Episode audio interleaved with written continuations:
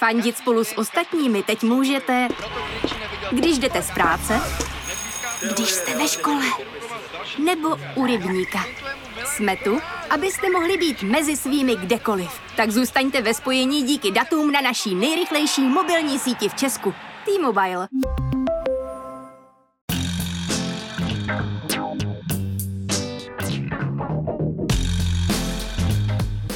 Je pátek 18. března, 24 dnů od začátku ruského útoku na sevrchovaný stát Ukrajina.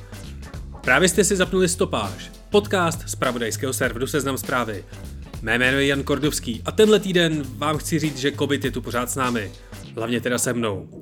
Takže omluvte zhoršenou kvalitu zvuku i hlasu. Navzdory tomu jsem se tenhle týden rozhodnul povznést se nad zemské rozměry a zjistit, jak rusko-ukrajinský konflikt a všechny související sankce změní dobývání vesmíru. Poví mi to Dušan Majer ze serveru Cosmonautics.cz. Ale ještě předtím jsem pro vás jako každý týden vybral přehled těch, alespoň podle mě, nejzajímavějších zpráv z uplynulého týdne.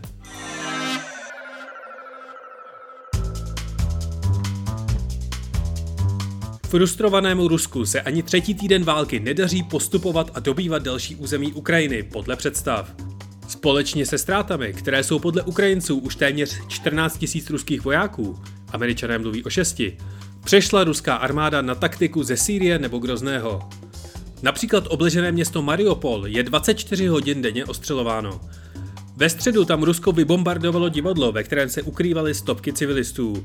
A to přesto, že budova byla označena jako civilní kryt ze vzduchu viditelnými nápisy děti.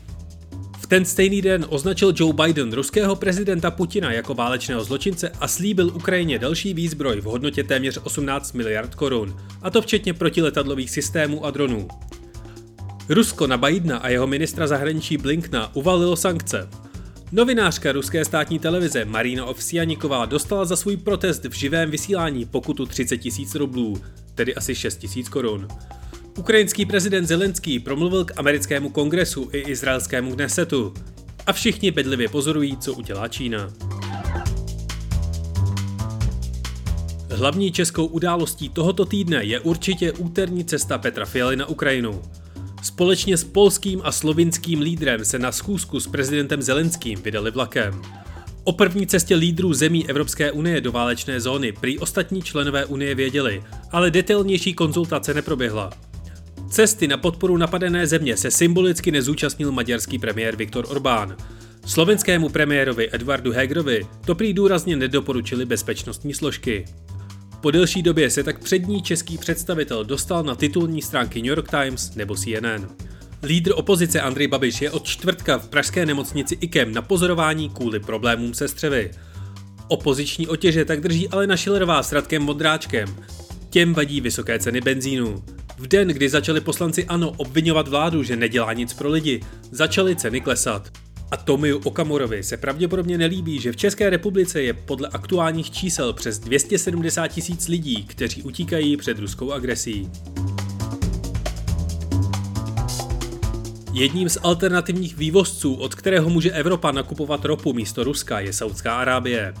Ta v sobotu provedla svou největší masovou popravu, kdy během jediného dne usmrtila 81 vězňů.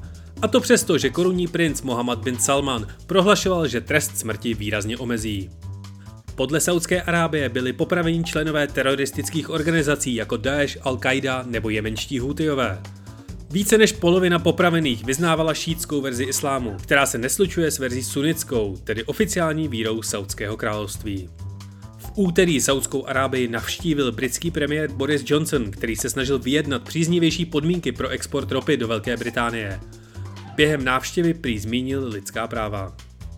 Dohoda o ukončení sankcí na Irán, ze které jednostranně v roce 2018 odstoupil Donald Trump, je prý na spadnutí. Podmínky, které si na poslední chvíli vymínilo Rusko, by měly být splněny. Irán může být jedním z největších exportérů ropy a plynu na evropské trhy. A Saudská Arábie teď aktivně jedná s Pekingem o prodeji části ropy do Číny za juany. To by omezilo dominantní postavení amerického dolaru na světovém trhu s ropou. Rusko k nelibosti mnoha tamních influencerů od pondělí blokuje i sociální síť Instagram. Mark Zuckerberg oznámil, že právě Instagram brzy zapojí možnost ukazovat a nakupovat NFTs. Jako NFT si brzy budete moct koupit i úplně první skin legendárního přehrávače Winamp. Tesla zdražila všechny své automobily o 5 až 10% Stadion FC Barcelona se přejmenuje na Spotify Camp Nou. Starbucks a Volvo, dvě nejvíc sokrmam značky na světě, se společně dohodly na vybudování sítě nabíjecích stanic před Starbucks kavárnami. Z tržiště Google Play byla odstraněna aplikace Uložto kvůli sdílení nelegálního, respektive pirátského obsahu. A družstevní prodejna Coop otevřela ve Strakonicích svou první automatizovanou pobočku. Přes den vás odbaví pokladní, v noci se dovnitř dostanete jen skrz aplikaci a bankovní identitu. A co se stalo ještě?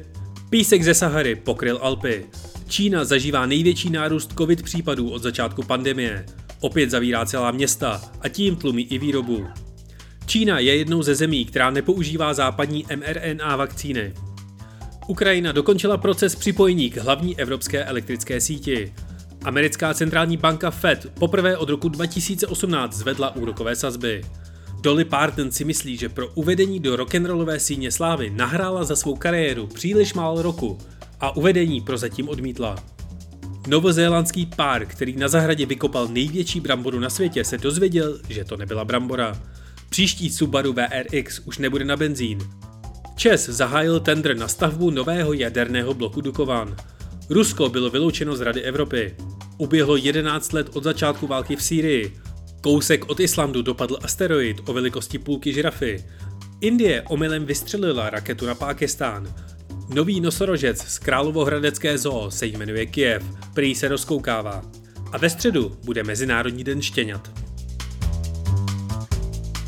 A stalo se toho samozřejmě mnohem, mnohem víc. Kromě non-stop zpravodajství, které pro vás tým Seznam zpráv připravuje, vám tenhle týden doporučím třeba náš rozhovor se starostou Kijeva Vitaliem Kličkem. Ale ještě předtím si poslechněte můj rozhovor s šéf-redaktorem serveru Cosmonautics Dušanem Majerem, který mi vysvětlí, jak protiruské sankce ovlivní dobývání vesmíru.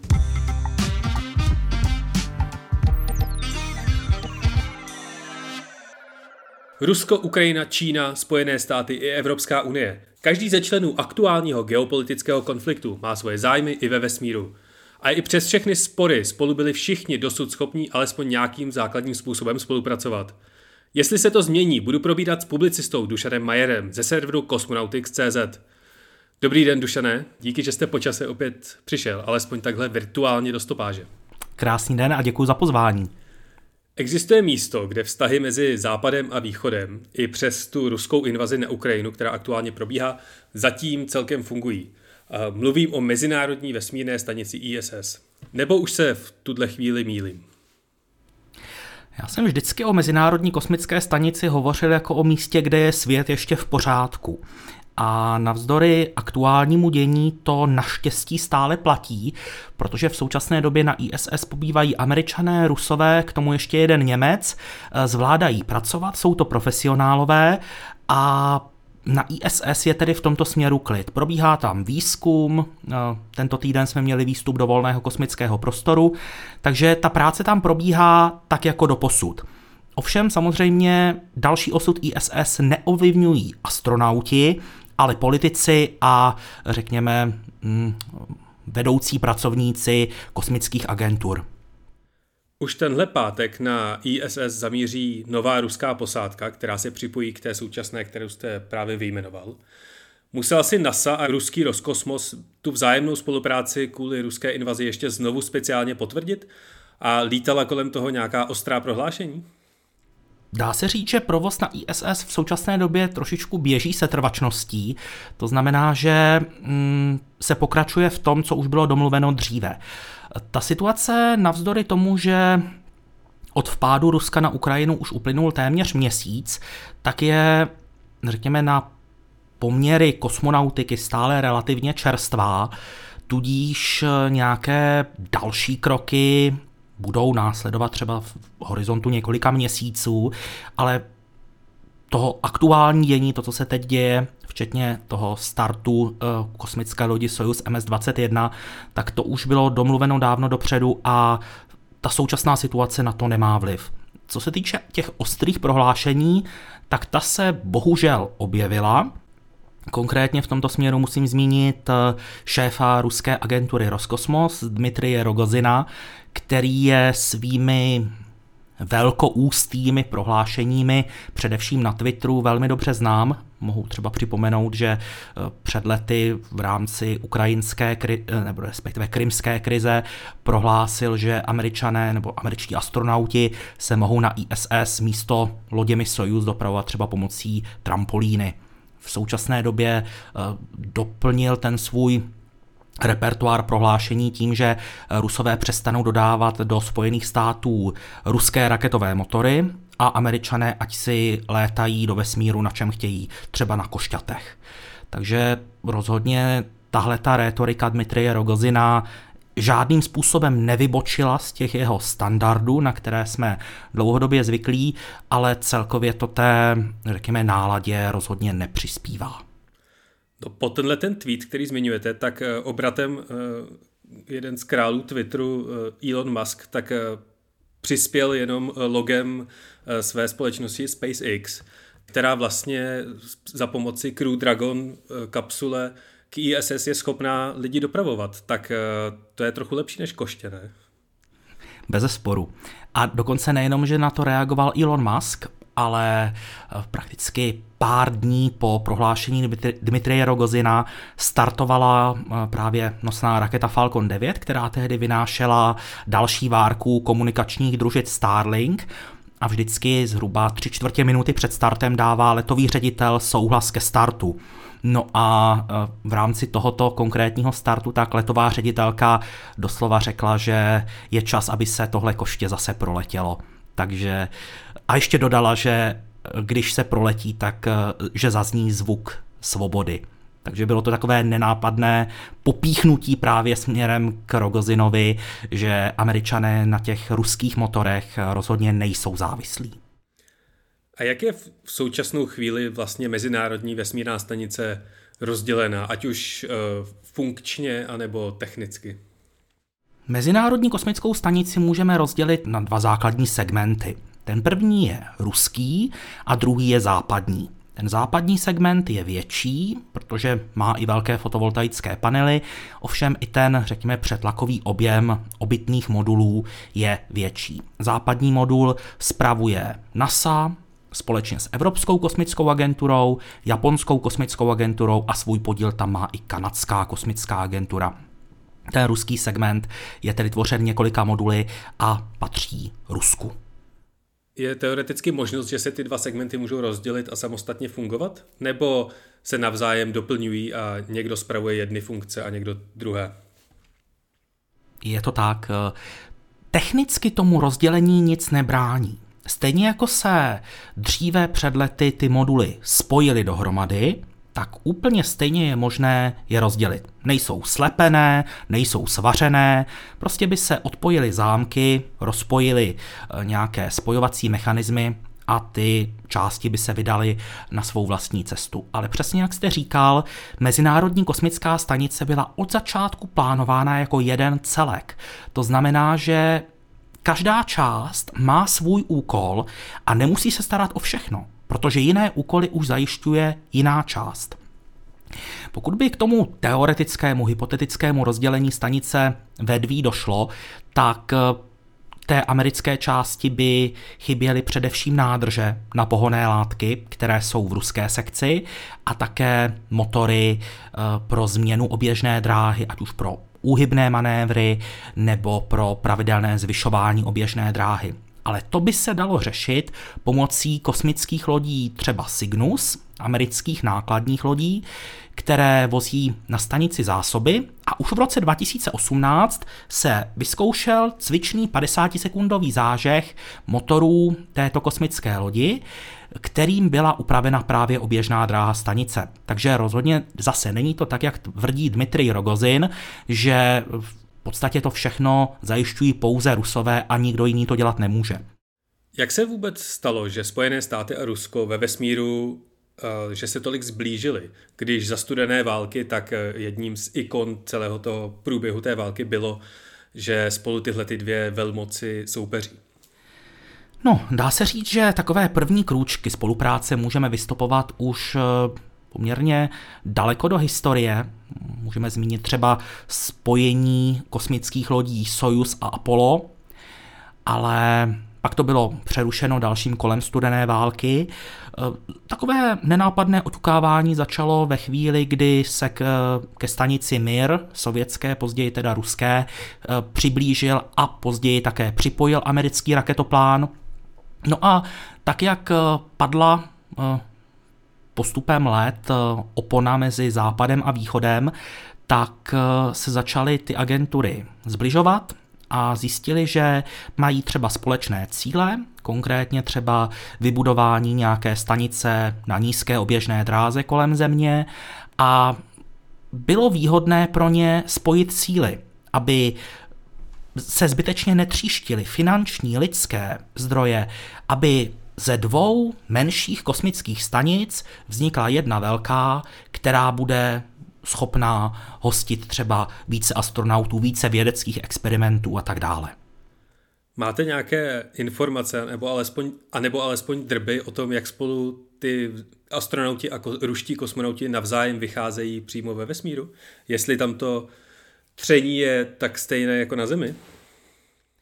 Bohužel tohle je téma, ke kterému nejsou absolutně žádné informace podstatě se dá říct, že veškeré informace, které se dostanou na veřejnost a týkají se provozu Mezinárodní kosmické stanice v těchto dnech, tak eh, informují pouze o tom, co posádka dělala, jakým experimentům se věnovali, eh, co třeba opravovali na ISS, jaké byly jejich činnosti a tak dále.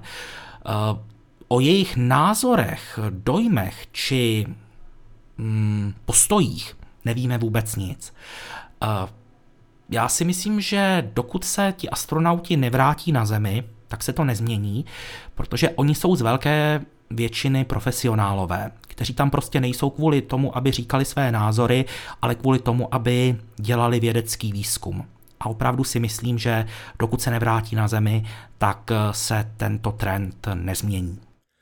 Dokdy má partnerství na Mezinárodní vesmírné stanici trvat? Dokud eh, budou agentury ochotné financovat provoz Mezinárodní kosmické stanice. Ten provoz byl ještě na začátku eh, projektu ISS stanoven do roku 2016. Poté si agentury řekly, že jim stojí za to udržovat stanici v chodu a prodloužili to o čtyři roky do roku 2020 a pak zase o další čtyři roky a následně o další čtyři roky. V tuhle chvíli je prakticky jisté, že ISS má zajištěné financování do roku 2028, přičemž NASA se už vyjádřila, že bude chtít prodloužit ten svůj podíl do roku 2031 poté se chce přesunout na využívání komerčních kosmických stanic na nízké oběžné dráze. 30. března se má na palbě ruského Sojuzu z Mezinárodní vesmírné stanice vrátit americký astronaut Mark Van de Hey a přistát má v Kazachstánu. Mark tento týden zlomil rekord v nejdelším uh, americkém vesmírném letu. Bylo to 341 dnů. Kdyby Rusové hypoteticky cestu z ISS Američanům vypověděli, mohl by se Van de Hey dostat zpátky nějakým jiným způsobem? A chce se mu vůbec zpátky po takhle dlouhém pobytu? Tak uh, začnu od konce. Jestli se mu chce zpátky, těžko říct, to bychom se museli zeptat přímo jeho. On se k tomu zatím nevyjádřil, ale rozhodně myslím si, že bude chtít se vrátit. To je můj osobní názor, protože přece jenom i když na ISS eh, je luxusní servis, tak stále se to nemůže vyrovnat tomu, co známe tady ze země. Ale samozřejmě jeho názor může být od toho mého odlišný. Eh, chtěl bych dále říct, že ta možnost zmíněného vypovězení, možnosti návratu je velmi nepravděpodobná. Já si opravdu myslím, že v tomto směru Rusové dostojí svým závazkům, protože pokud ne, tak eh, by si pod sebou do budoucna velmi výrazně potřízli větev, což mimochodem není tak úplně nereálné, protože už eh, ty dřívější kroky k tomu směřují, k tomu potřezávání větve, ale tohle by bylo ještě mnohem intenzivnější. Ale pokud by k tomu čistě teoreticky došlo, tak eh, jedinou možností, jak by se mohl tento astronaut vrátit na Zemi, by byla kosmická loď Crew Dragon. Ovšem tam není nafukovací, tam má pouze čtyři sedadla a ve čtyřech uh, lidech přiletěla na stanici, to znamená, že musel by si s někým to místo vyměnit. Někdo z té současné posádky Crew Dragonu, který je připojený k ISS, by musel na stanici zůstat uh, o půl roku déle, aby se právě tento astronaut mohl v jeho křesle vrátit v Crew Dragonu. Ale znova opakuju, tohle je krajně zatím nepravděpodobná možnost. Další spolupráce, kterou eh, Rusko se západními mocnostmi nebo uskupeními má, tak je Evropská vesmírná agentura, která si od Ruska chtěla nechat vynést družici, respektive robota ExoMars, který měl skončit na rudé planetě. O jakou formu spolupráce jde a je to pořád v plánu? Mise nebo program ExoMars je dlouhodobý vědecký projekt, na kterém spolupracuje Evropská kosmická agentura právě s ruskou kosmickou agenturou Roskosmos. To první kolo se realizovalo už v roce 2016. V jeho rámci vynesla ruská raketa Proton M z kosmodromu Baikonur sondu TGO, která do dneška obíhá kolem Marsu a zajišťuje měření složení jeho atmosféry. Na palubě té družice jsou dva přístroje evropské, dva ruské, takže je to takový vzorný příklad eh, spolupráce Ruska a Evropské kosmické agentury. Důležité ale je, že právě letos v září měla přijít druhá fáze tohoto programu, ExoMars 2022, a v jeho rámci měla opět raketa Proton M z kosmodromu Baikonur vynést k Marsu přistávací modul ruské výroby Kozáček, který měl na povrch Marsu dopravit evropské vozítko Rosalind Franklin. Tohle vozítko mělo z té přistávací plošiny sjet a proskoumávat okolí přistávací oblasti, odebírat vzorky dokonce až z na Marsu prakticky nevýdané hloubky dvou metrů a analyzovat je a zjišťovat, jestli tam náhodou nejsou nějaké pozůstatky dřívějšího života. Tedy měla by od tato mise odpovědět na tu otázku, která lidstvo pálí už dlouhé desítky let. Za současné situace je ale i podle slov Evropské kosmické agentury velmi nepravděpodobné, že by se letošní start mise ExoMars zvládl, protože uh, ono sice vypadá to, že startovat se má v září, do té doby se může spousta věcí změnit. Ovšem k tomu, aby se ten start v září stihl, tak už teď na konci března by muselo dojít k přesunu té techniky směrem do eh, Kazachstánu, aby se tam stihla připravit. A za současné situace je to velmi nepravděpodobné a tím pádem se ten projekt dostane do skluzu, který zřejmě nebude schopný dohnat.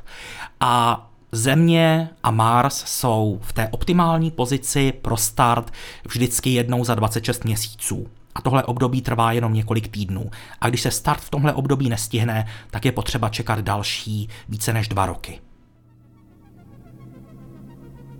Tady si dovolím krátkou poznámku z budoucnosti. Jen pár hodin po natočení tohoto rozhovoru Evropská vesmírná agentura vydala oficiální prohlášení, že v tomto projektu odstupuje od spolupráce s Ruskem. A teď za zpátky na oběžnou dráhu. Pokud se nepletu, tak eh, Rusko teď aktuálně drží jako rukojmí jeden satelit eh, britské, britské vlády nebo britské soukromé společnosti. Je to tak? Pokud máte na mysli družice OneWeb, tak to není, to není jedna družice, to je konkrétně 34 družic, které měly být vyneseny pomocí nosné rakety Soyuz. Eh, jsou to telekomunikační družice, které mm, jsou v podstatě součástí takové komunikační sítě. Je to v podstatě něco podobného, jako buduje SpaceX, síť Starlink. Ty úkoly jsou tam velice podobné, pouze družice OneWeb jsou na vyšších oběžných drahách. Ten start měl proběhnout 5. března, ovšem nedošlo k němu, protože ruská strana eh, chtěla nejprve od eh, zákazníka tedy od britské strany, závazky, že systém OneWeb nebude využit pro vojenské účely. No a později to Rusové rozšířili ještě o požadavek, aby Velká Británie projekt OneWeb úplně opustila. To samozřejmě uh, OneWeb odmítl a proto následovalo nejprve přelepení vlajek na té raketě na aerodynamickém krytu Poté byla raketa odvezená ze startovní rampy, mimochodem ten start už byl zaplacený, což celou tu situaci velmi výrazně komplikuje. Raketa zamířila zpátky do montážní haly, kde byly družice odpojeny od rakety. Ta raketa bude zřejmě využitá pro vynesení nějaké ruské, možná armádní družice, to se ještě uvidí. Každopádně družice OneWeb byly odpojeny od rakety a byly přesunuty do skladu, kde budou vyčkávat eh, na další vývoj celé situace.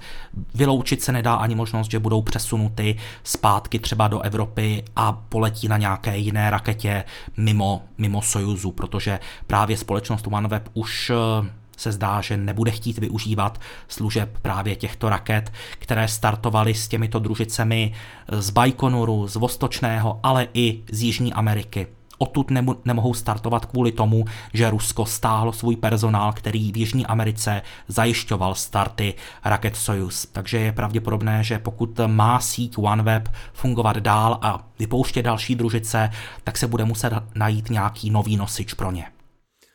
Jak obecně vypadá současný, respektive ten předinvazní vesmírný program Ruska? Na čem všem se podílí a co je jejich cíl?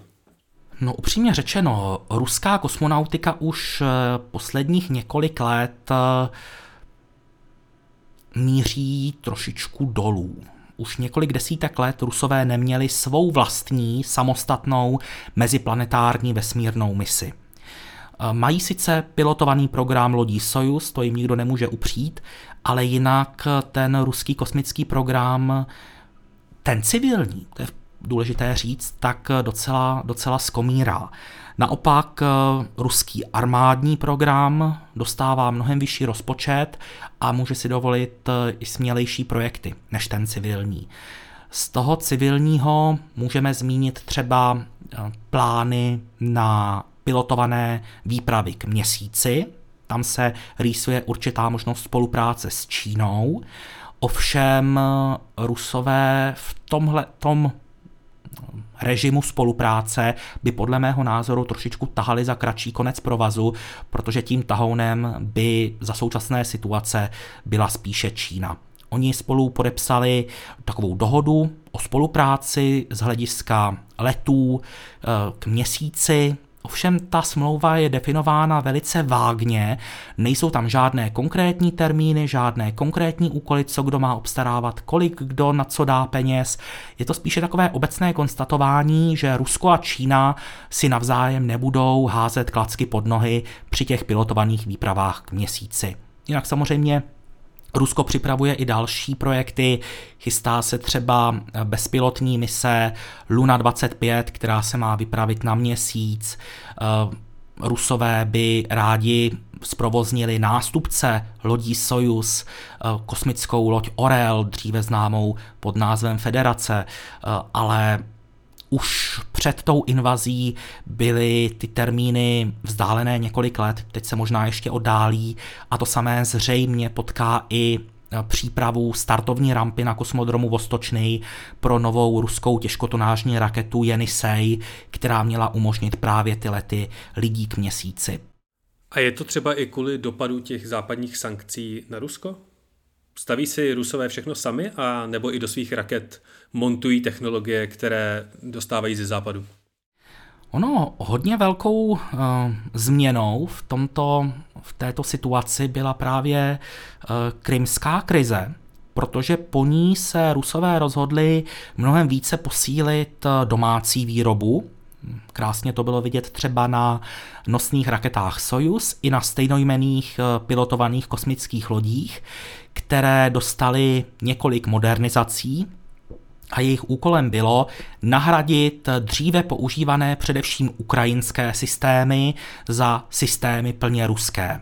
Takže není příliš pravděpodobné, že by ty sankce měly významný vliv na schopnosti Ruska startovat na oběžnou dráhu, protože Rusko z velké části přesunulo ty výrobní kapacity na své území. Vy jste zmínil ukrajinský vesmírný program nebo ukrajinské technologie. Ukrajina se podílí nějakým způsobem buď na západním nebo i na ruském vesmírném programu? A nebo má nějaký dokonce vlastní vesmírný program? Tak Ukrajina není tak úplně velkým hráčem, je to spíše z velké části dodavatel technologií. Eh, takovým asi nejlepším příkladem mohou být eh, americké rakety Antares, které vynáší nákladní kosmické lodě Cygnus k Mezinárodní kosmické stanici a e, první stupně těchto nosných raket se vyráběly na Ukrajině e, ve výrobních závodech Južmaš a Južnoje v, ve městě Dnipro. Podle dostupných informací byly ty výrobní závody vybombardovány. Takže je otázka, jaký bude další osud eh, nosných raket Antares a celkově i ukrajinské kosmonautiky. Ty dopady té invaze jsou daleko rozsáhlejší, než si člověk může vůbec představit. To, že nejsou schopny restartovat rakety s evropskými satelity, je úplně neuvěřitelné. Jak si na tu budoucnost spolupráce s Ruskem a Západem dívá odborná veřejnost, případně lidi jako jste vy, ti eh, zarytí fanoušci vesmíru? tak asi se to liší eh, člověk od člověka. Každopádně jsme z toho hodně smutní, protože mm, mezinárodní spolupráce dokáza, ukázala v minulých letech, že dokáže úžasné věci a když teď vidíme, jak eh, se to v podstatě během měsíce všechno proměnilo v prach jenom kvůli uh, naprosto zbytečným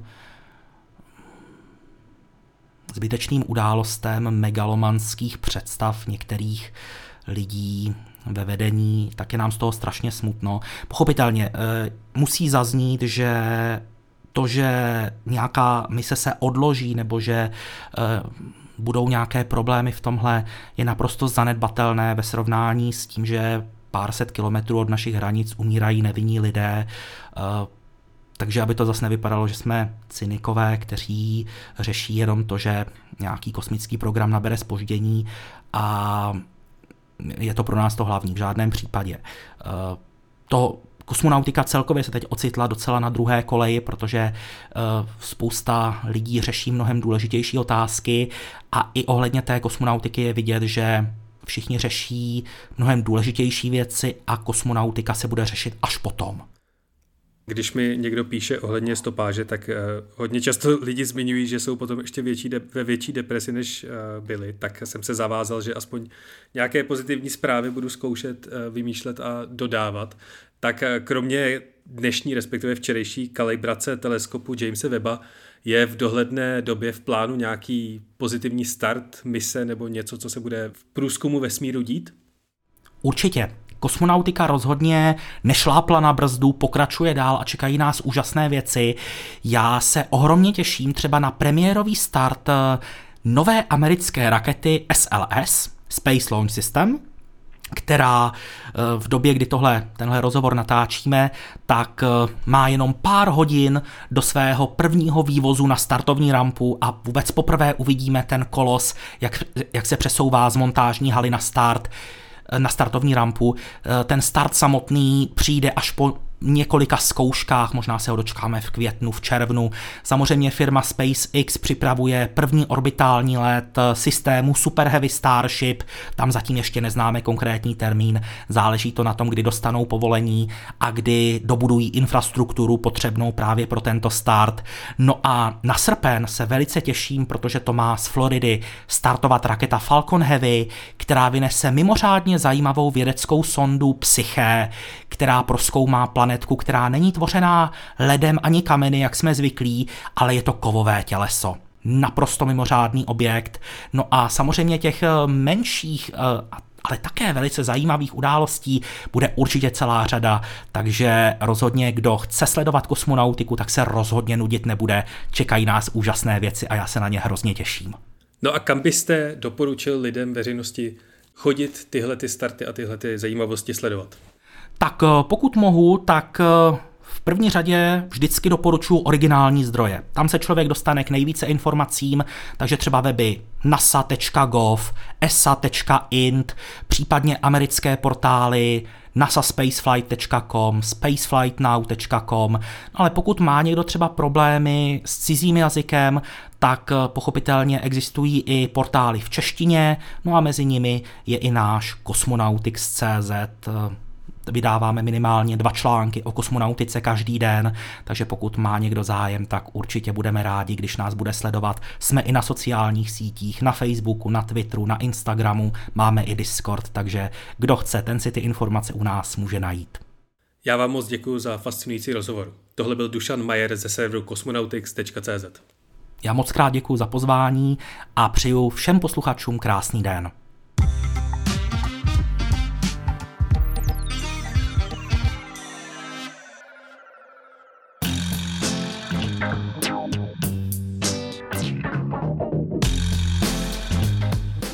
A to je ode mě pro tento týden opět vše. Ještě jednou se omlouvám za nestudiovou kvalitu zvuku i hlasu. Příští týden už snad opět lépe. S příchozím denním podcastem Seznam zpráv čekají změny i stopáž. Pokud máte nějaký nápad, návrh nebo touhu, jak stopáž proměnit, zlepšit nebo upravit, pošlete nám ho prosím na adresu audio.cz a nebo rovnou mě na Twitter. A do recenzí v Apple Podcast můžete napsat, co se vám na stopáži aktuálně nejvíc líbí. Děláte mi tím radost. A pokud jste z Olomouce, přijďte v úterý 22. března do divadla na Cucky. Náš podcast vlevo dole tam bude mít show a já se na ní nejspíš stavím taky. Tak si třeba můžeme dát pivo. Loučí se s vámi Jan Kordovský, díky za poslech, užijte si víkend a příští pátek opět na seznam zprávách. A ne tak úplně náhodný fakt nakonec? Firma IBM dodala pro norimberský proces v roce 1945 svůj mezinárodní překládací systém. Ten soudní jednání simultánně překládal do angličtiny, ruštiny, francouzštiny a němčiny. Systém měl 600 sluchátek s pěti audiokanály.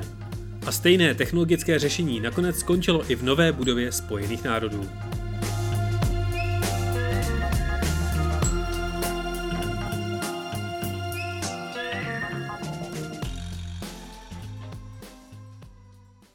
Seznam zprávy uvádí novou podcastovou sérii od tvůrců Českého podsvětí.